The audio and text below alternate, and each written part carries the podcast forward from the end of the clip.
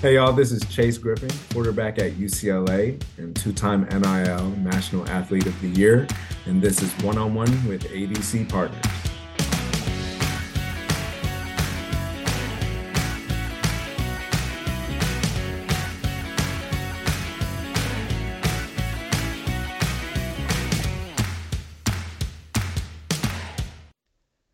Hi, this is Dave Almy of ADC Partners, and thanks for checking out this latest episode of One on One Sports Business Conversations. I hope you enjoy listening. Now, Chip Kelly, the head coach of the UCLA Bruins football team, once remarked that he wouldn't be surprised if this episode's guest, Chase Griffin, wound up as President of the United States one day. And after getting to spend some time with Chase, frankly, I think Coach Kelly's expectations might be a little bit on the low side. Chase is currently a quarterback at UCLA, and that on its own would be a pretty remarkable accomplishment. But it really just scratches the surface. You see, Chase is also among the most successful college athletes in terms of name, image, likeness. The new ability of college athletes to make money marketing products and services. And with over 30 brand and charitable partnerships, Chase is a very successful.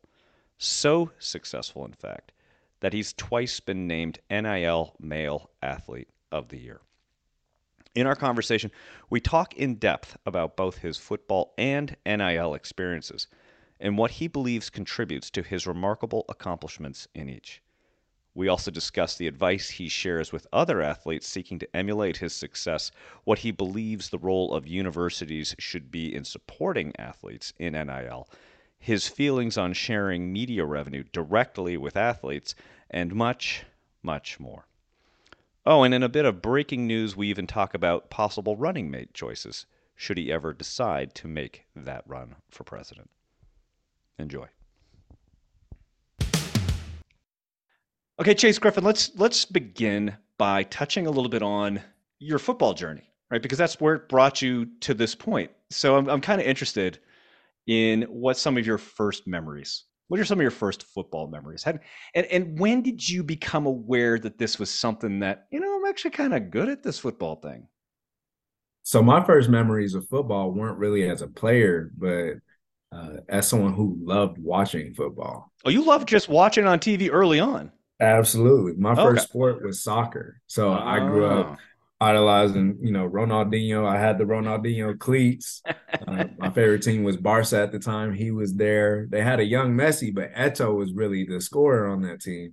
How old were you at this point? Like how like you, you were just like little. So I so I started playing soccer at four, and uh, I didn't start playing tackle football until I was about ten. I don't think I've walked at four years old. in in that in that range from seven, eight, nine, I would play the soccer games on Saturday, and on Sunday we would watch NFL football. And my favorite player was LaDainian Tomlinson. Oh, I, I, used to watch the Chargers. You know, they had Chambers, Vincent Jackson, Philip Rivers, but it was really LaDainian Tomlinson, who was a force of nature when he was at his prime. Absolutely. So I always wanted to play tackle, but my parents were like, "No, no tackle football until you're ten, until, until fifth grade." Fifth grade. So did you play soccer concurrently the whole time? Yes. Okay. Yes. Uh, up until around 10 or 11. And then that first season of tackle football, uh, I'd been training with Jeff Blake. He taught me how to throw, taught me how to play quarterback. Not a bad and, guy uh, to have as a teacher. Absolutely. And that first year, I think we went eight and one, and we're one of the best Pop Warner teams in the city. And I was like, man, I really like football, and I really like playing quarterback. And you were playing quarterback right from the start. Yes. Okay. And so early on, I mean, you go eight and one in Pop Warner your first year. You think, okay, I've kind of got this thing going on. I'm pretty good at this. And it turns out apparently a lot of other people thought you were pretty good at it too, right? Because I read this article that called you a 13 year old prodigy. I mean, right. I, have never been called a prodigy at anything in my entire life. Maybe maybe brushing my teeth at one point. but you so you get this you get this 13 year old prodigy thing and you start training with some pretty serious people one thing that i've always been blessed with uh, is is a family of support and yeah. a family that also supports the ability of finding experts Uh, if, if Give you the resources that, that, you need. Absolutely. Whether yeah. it was, you know, violin at a very young age or soccer, I always had the best trainers. And I think by seeking out that expertise and trusting it, uh, that's how I, you know, had a growth mindset when it comes to building out skills. Was that something your parents came to you and said, "This is, you know, what you want to do is a little bit beyond our skill set," or is it along the lines of something that said, "Hey, I kind of want somebody to work with on this," or did it work a little bit both ways?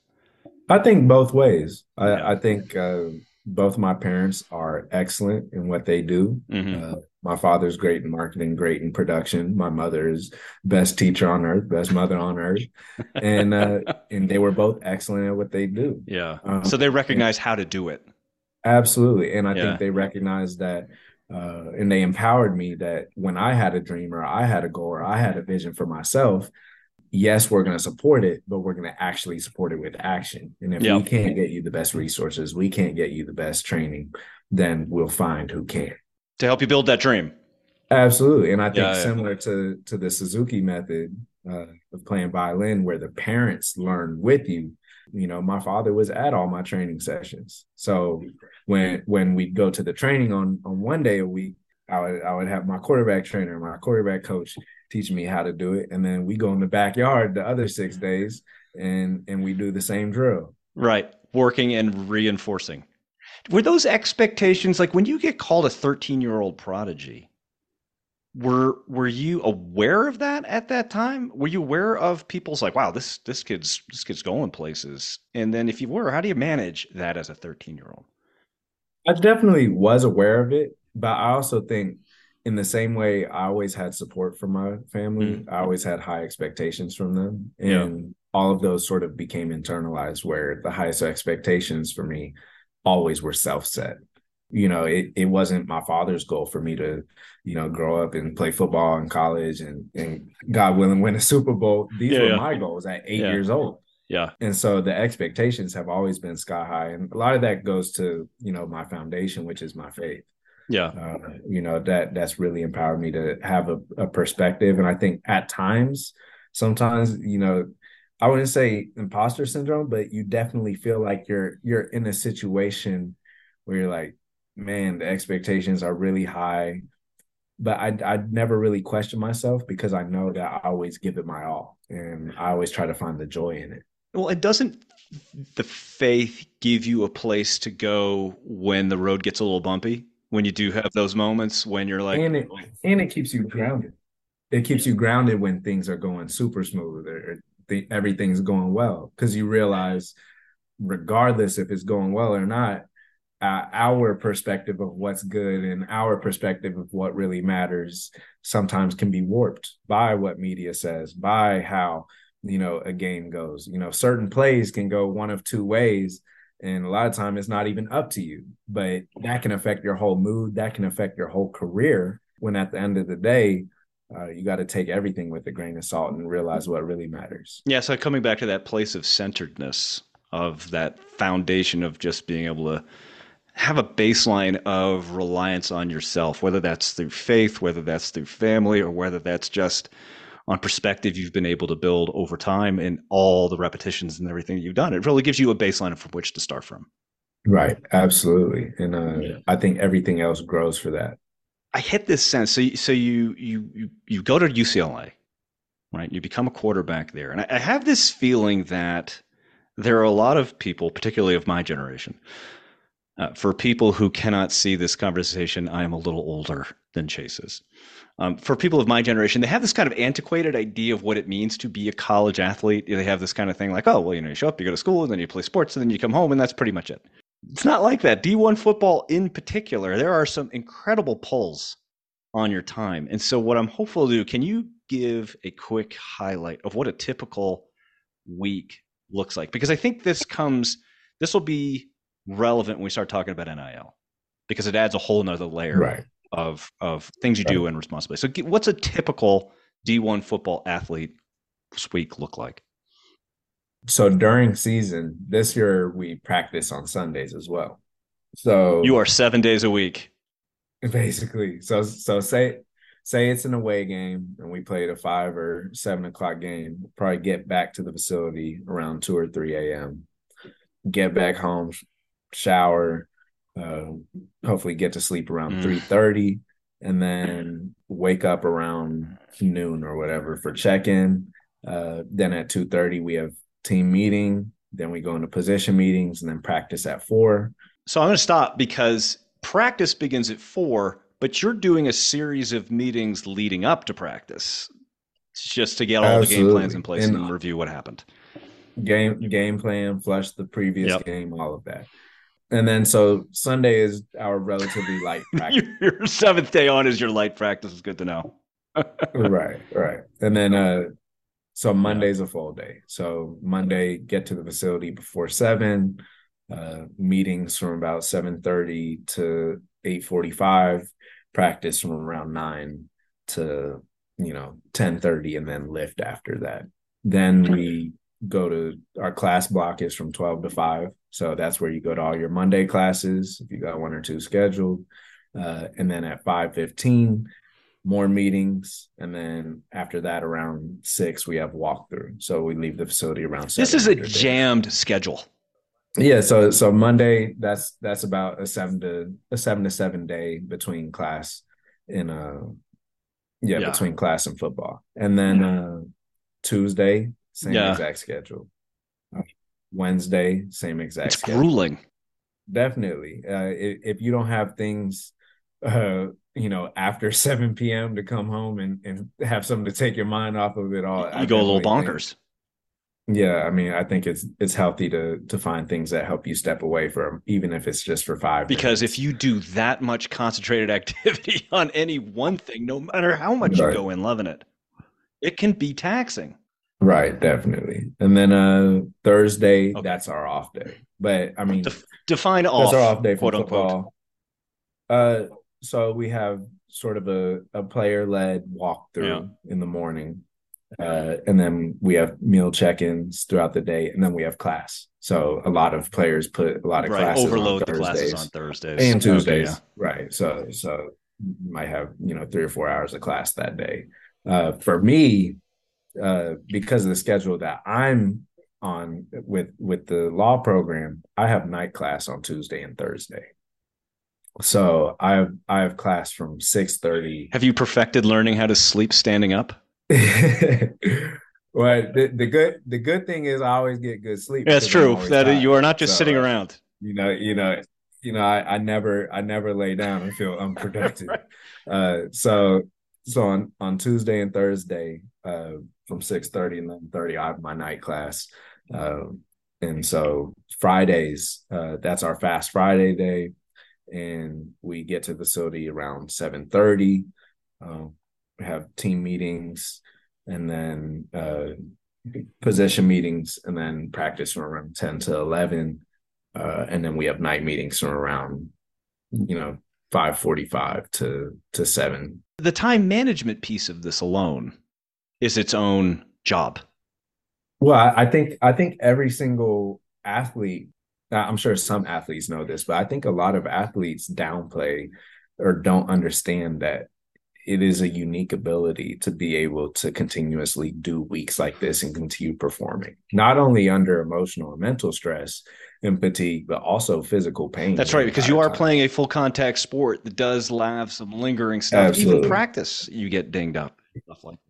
Right. Absolutely. And so I think being able to get through that schedule and, and honestly do it in a way where you become a better player over the season is it, it, extremely rewarding and skill set building. And I think that's why you see a lot of the time athletes who recognize this and apply it in their professional lives become extremely successful and you know have a necessary nature of teamwork and being able to lock into the mission. But to take that individual responsibility for your own time and then apply that to your responsibility to all the other people's you're playing the sport with is something that I've heard time and time and time again is what employers like love about working with athletes because they have a fundamental understanding of how those kinds of things work. It's kind of baked in. Right. You take that schedule that you just described, which is by any measure pretty loony. I mean, that's a that's a that's a that's a busy schedule by any by any measure. Compare to that against anything. Definitely. And then in 2021, right? So your junior year, the Supreme Court releases what's called the Alston decision, right? And that's the ruling that the NCAA can't prevent student athletes from profiting off of their educa- education related payments. And it's basically the last barrier to fall to allow the modern name, image, likeness period to come into sports. And what I'm wondering is how how aware of this were you while this was going on and the impact that it could have on you and other athletes? I think I was more privy to it than other athletes uh, mm. in my position just because I was UCLA's male rep to the student athletic leadership team, which sat on the Pac 12 council. And I was also our football rep to our Bruin Athletic Council, which is our UCLA general student athlete uh, body representation. And so we had we had heard rumblings about the bills, especially in the state of California. And then once Alston looked like it was going to pass, there were a lot of companies, there were a lot of athletes who I think were excited about NIL, but didn't really know what it was going to look like. I think there's still folks on either side of the aisle who are still trying to figure it out. But I do um, think I was in a good position to market my name, image, and likeness because I was already brand building beforehand. Like you had mentioned, I had, I had experience yep. with the media early on yep. since middle school. And my senior year in Texas, I was the Gatorade Player of the Year, the Ford Player of the Year, and was on the Whataburger and In and Out, you know, Team of the Year awards for the state of Texas. And so I had experience doing press releases, doing interviews, you know, related to brands, doing brand events. And so even though I wasn't paid for those, I had an experience with brands. And I also knew that who I was and what I was doing added value to the community around me and that the media uh, you know, covered that. So well. you had a fun, so that combination through high, ironically high school, started listening to the awards, Whataburger, In and Out Burger, Gatorade. I could fill a person up those kinds of awards just on the trade trade value alone. but so right. you take that experience, sort of seeing how that machine works a little bit, and you combine that with your awareness for you're sitting on the councils related to athletics and sort of saw that coming so you kind of got to build up some momentum as the gates were thrown open to like to your point, like people still trying to figure out it. I, you know, people refer to NIL all the time as the Wild West, right? Companies and people and brands trying to figure out what's going on. But you kind of saw it coming. You build some momentum, and by any measure, you've been incredibly successful with it. Last count, we have 20 plus partnerships with different brands and charitable groups right now. It's probably around 30 now. During some have probably come in during this podcast. You were named Male NIL Athlete of the Year twice. I think we know we've sort of touched on the parts of it, like how you attribute that success to like where you how you got going. But I guess wonder the big question is for other athletes who are looking at you and saying, How does he do it? Right? What what advice do you give them? Do you talk to your teammates about it? Do you give them advice on how to do this effectively? What does that advice sound like? I get approached by teammates all the time, yeah, uh, yeah. and I think I have a reputation not just on the team but in general uh, of doing well in the space. And mm-hmm. I think because my teammates see how I am every single day, just even in the football setting, uh, mm-hmm. giving my all to the team, that they respect it, uh, and they feel like if they come to me for advice on anything, uh, that I'm going to shoot it straight to them. Uh, and so, whenever somebody asks me you know, how do I get some deals? How do I build out followers? That type of thing. I always talk about authenticity on their social and being willing to create content. Mm-hmm. Uh, a lot of it comes from just having a grateful heart and realizing, man, it, you know, the schedule sounds grueling. You know, sometimes you're going to go at it with your coaches. Sometimes you're not going to like how much playing time you're getting. But if you were to tell yourself at five years old that this was the position you're going to be in, you'd be thrilled, you'd be overjoyed. And sort of realizing, man, I'm really living the dream. There's people on this campus that, you know, look at the life that I have and, and look at the blessing and opportunity I have and, you know, are almost envious of it. all I have to do is pull out my camera. All I have to do is talk about it. And all I have to do is show what I do on a daily basis. And I can utilize that as a platform to affect change, to, you know, earn money, to add value to brands. And so I think it comes down to the authenticity and realizing that the life that we have now that we've earned and worked for is something that can already pay dividends for us. You don't have to be someone else. You don't have to be like someone else. The beauty of name, image, and likeness it is literally about you and the value that you already carry. I love the expression approaching it with a grateful heart because that feeds directly into the idea of authenticity too.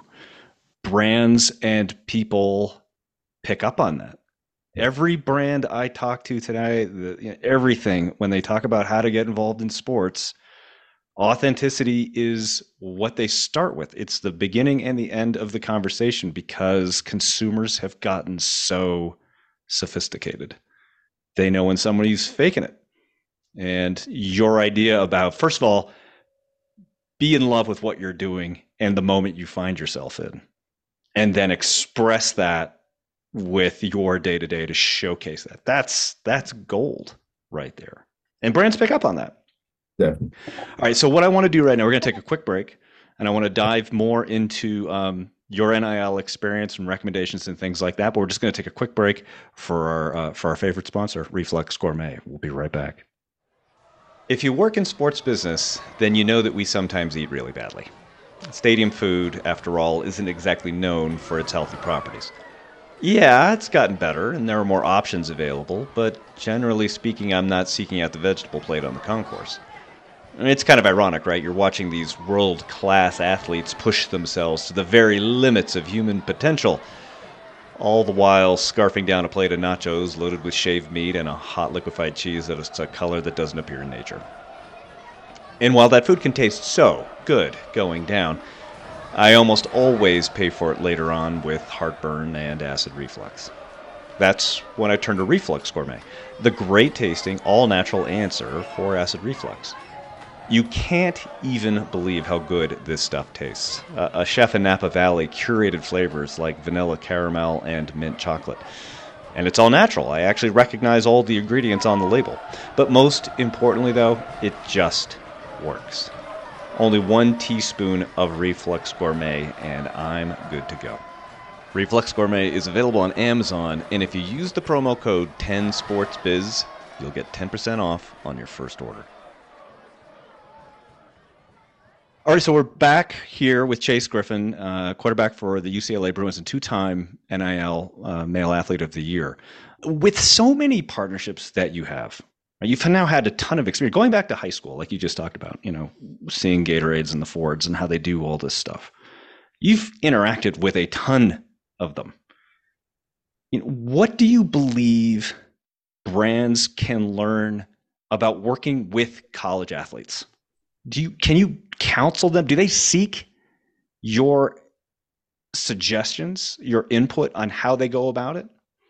Absolutely. I think uh, both as far as the brands that I've worked with on the consulting side, but mm-hmm. also for the talent production side that I've done a good job of reaching out and asking how my experience was and through doing sort of re-up campaigns, uh, figuring out how we can better work together.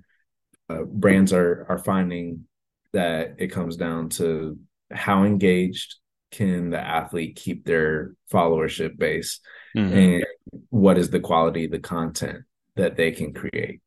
For me, I take pride in having better content than anybody that works with that brand, whether it be mm-hmm. other athletes, other influencers, whether it be if they hire a, you know, a, a third party to come produce television and linear commercials for them. I want my stuff to look better than everyone else. A little competitive, Mr. Griffin.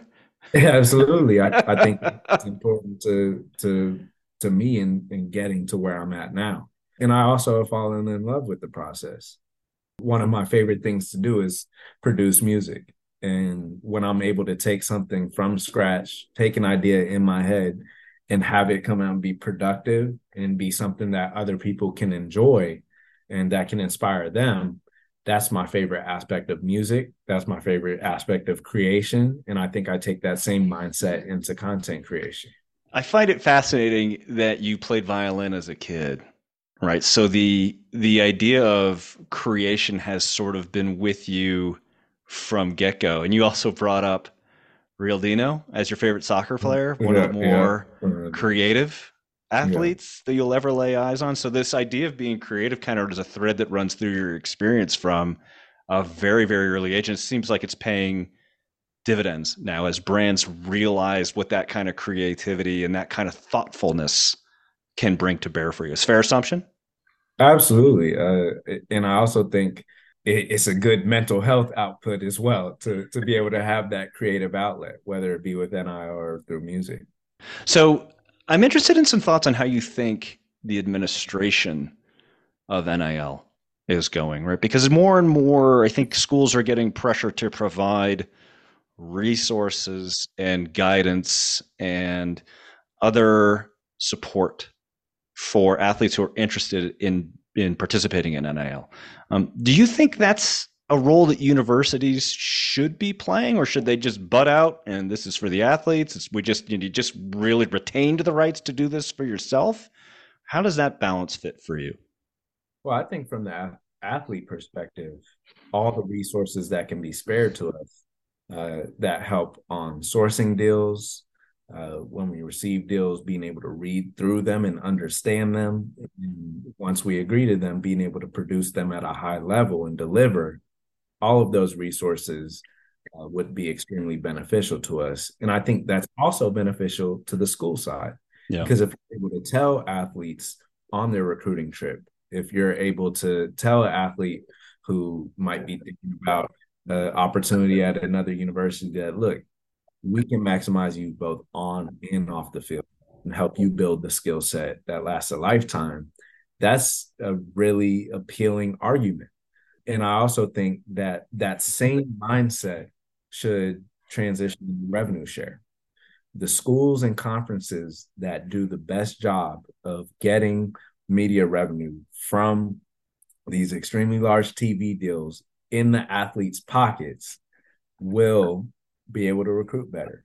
And schools that espouse values of wanting to support their athletes for a lifetime and create better lifestyle and generational wealth for their athletes can literally do it. You know, the services that all these, you know, schools provide are good. I think they are helpful, but not as helpful as a cut check or not as helpful as really seeing the athlete can solve a lot of their issues that they have, can solve issues at home if we cut this check that they're rightfully due. And that's part of what was said in the Alston case and is definitely what's said in the House case. What you're saying right now feeds to lovely segue into this next question because you did an interview with Bloomberg about your NIL success. And one of the things that you said during that was that NIL has produced an empowerment and equity opportunity unmatched in the sports world at any time since Title IX. Now, that's a powerful statement right there. So I'm hoping you can take, you know, what you just said and combine it with what your point you just made there. And can you expand on that a little bit and why you think that's the case? Well, first, I'll just give a shout out to UCLA. Jackie Robinson, integration. Ann Myers Drysdale, Title IX. Ed O'Bannon, NIL. And through the Alston case, not only did it give us back our NIL rights, but it also said that the business model that we live in right now is unjust and in violation of the law of the land. Um, and I think furthermore, with this House case, House versus NCAA, it'll be ruled that athletes are designated a larger portion of the media revenue and media right deals of these extremely large broadcast deals, especially in revenue generating sports. What that means is a large piece of the money that has historically been generated and kept away from college athletes will directly be paid to athletes. And I think schools have a large part in facilitating that in the conferences that lock their schools into doing it the right way we'll see better performances, we'll see more inspired athletes. And in the same way that NIL has brought more viewership, will bring more viewership in this age where on linear TV, sports are drawing the most eyeballs of anything. It is the last great meeting place when you think about traditional media and is the reason why so much money is being poured into sports rights professionally, but certainly collegiately as well, as we've seen with the shakeups of the conferences and the way that's all coming out and you know the, the dissolution of the pac 12 and so forth. So i'm interested do you think that there's then the necessary pathway for athletes collegiate athletes to be employees of schools or should they still just maintain the status that they have now but with a bigger share of the pie that's going to, into colleges right now? I think there's a lot of ways to to go about it. And i know that employee status often is attached to firing on spot at will. And what I will say, even if employee status is the way that athletes and administrations decide to move forward on, they would be contracts. So the same way there are certain coaches who are getting fired and being paid $77 million. Jimbo Fisher. If if an athlete signs a four or five year contract, you better be ready to pay that payout if you're thinking about cutting them. Not only that, athletes are already forced out of programs for free and they're forced into the transfer portal. On the other side, I'm not sure that employee status is even necessary to pay out. Uh, athletes are already paid in a plethora of ways. I'm currently on scholarship at UCLA. I receive a stipend and I receive an Alston grant and for for athletes and students who are eligible they can receive pell grant all types of ways that are paid directly through the school. Who's to say that the media revenue can't just be paid out through higher stipends? So i think there's multiple ways of doing it and i don't think that employee status is out of the question. And i definitely think that it shouldn't be getting scapegoated as a way to say well paying the athletes puts them at risk the only thing that puts athletes at risk is what's already happening, and that's not providing them any type of power or equity. Lost economic and, opportunity. And and it's frankly putting the whole industry at risk because now you got the Supreme Court saying that it's unjust. It's going to get changed for them. Absolutely. Yeah. So let's take the next step, right? Because we're talking about you know the economic empowerment for college athletes, but what's the next step? And I'm gonna I'm sorry, I'm going to bring up something about USC. So trying no. trying to get too mad at me. All right, so, but uh, USC quarterback Caleb Williams, right, he won the Heisman Trophy last year, and uh, is you know having another very very good year for USC. Um, he's going to be among the probably the top draft picks for the upcoming season, and he's indicated or said that he's potentially seeking part ownership of the NFL team that drafts him. So I'm gonna I want your reaction to the following quote that I heard uh, as a reaction to that. There's this odd sense of entitlement when you haven't done anything yet. You could be the greatest quarterback in USC history. Maybe you can be yet. And that's to be acknowledged and applauded. And go to the NFL and be one of the worst ever. Why are you taking, why would you look at this from the perspective that I'm so damn good? I'm so good you're going to pay me now up front. That's basically what you're going to do. No one is going to give you ownership of the team. As an athlete who thinks a lot about wealth creation and and providing value and more, I'm interested in your reaction to that statement. Does does Caleb Williams have a solid fundamental understanding of the value he brings to whatever team that drafts him, or is he too far out ahead? I think he does. And I, I think athletes nowadays, because of the opportunities we're able to afford and be able to practice while we're still in college, uh, are being able to understand their their marketing value and the ability of using that to create generational wealth. If I'm an owner, uh, do I give Caleb Williams his request? That's up to that team, and that's up to you know whatever modules and models they have uh, that say drafting Caleb Williams will bring this many more people to the games, will make X amount of money. But at the end of the day, there's already professional athletes doing it, in especially in other sports. You have Lionel Messi, who just came over, and he got you know ownership in a team and made extreme strides and delivered. Absolutely.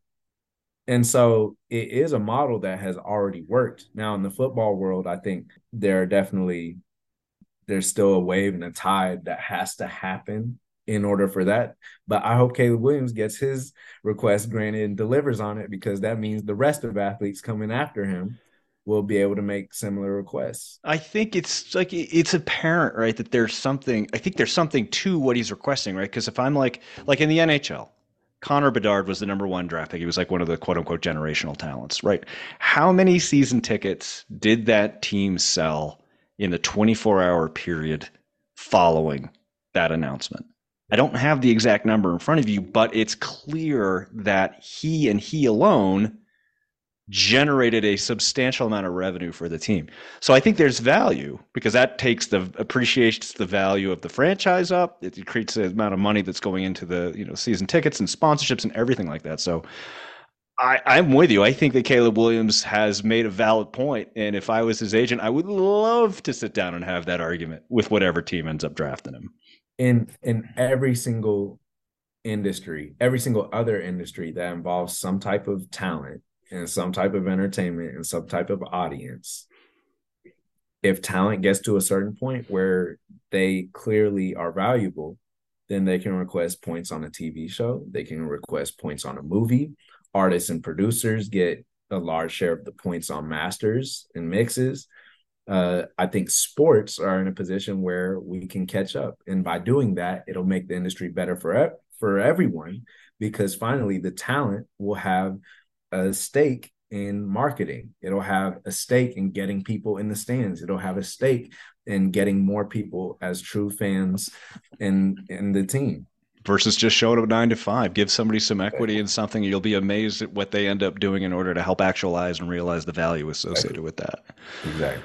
All right. So Chase, one more question. Um, you know, by all likelihood, your football playing career is is is coming to a close uh, after UCLA. Um, what does the future hold for you? I mean, as you see and you start to plot out a post football career with everything that you're doing right now and what is clearly a variety of interests for yourself, what, what do you see happening as coming up in the next few years? Definitely. So I have one more year of eligibility. Okay. Uh, I never count anything out of the question just because I've been in a similar position where it's looking not good for me after sophomore year, and then junior mm-hmm. and senior year I balled out. Yep. Uh, in high school, so I never count anything out of the question just because I know I'll continue preparing. But off the field, uh, I'm a fellow at the UC Investment Office.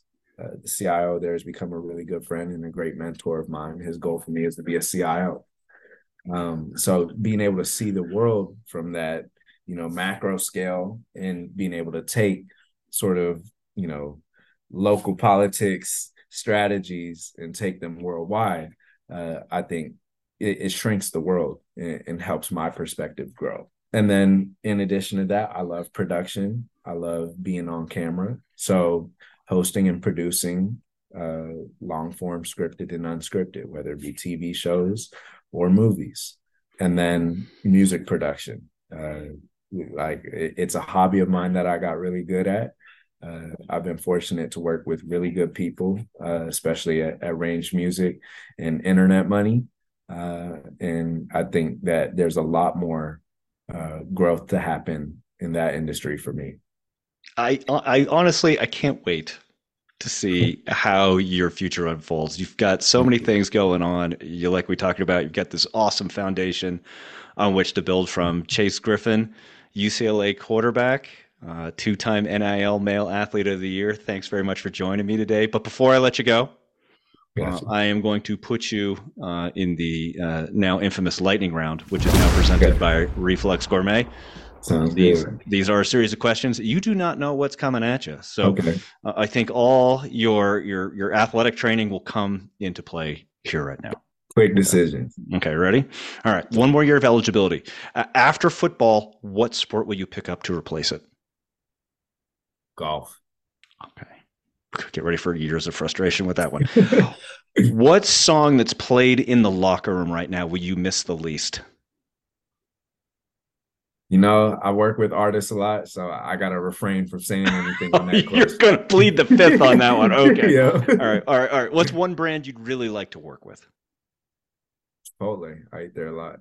Chipotle just in the trade alone. Even if it's just for the free card. Yeah. okay.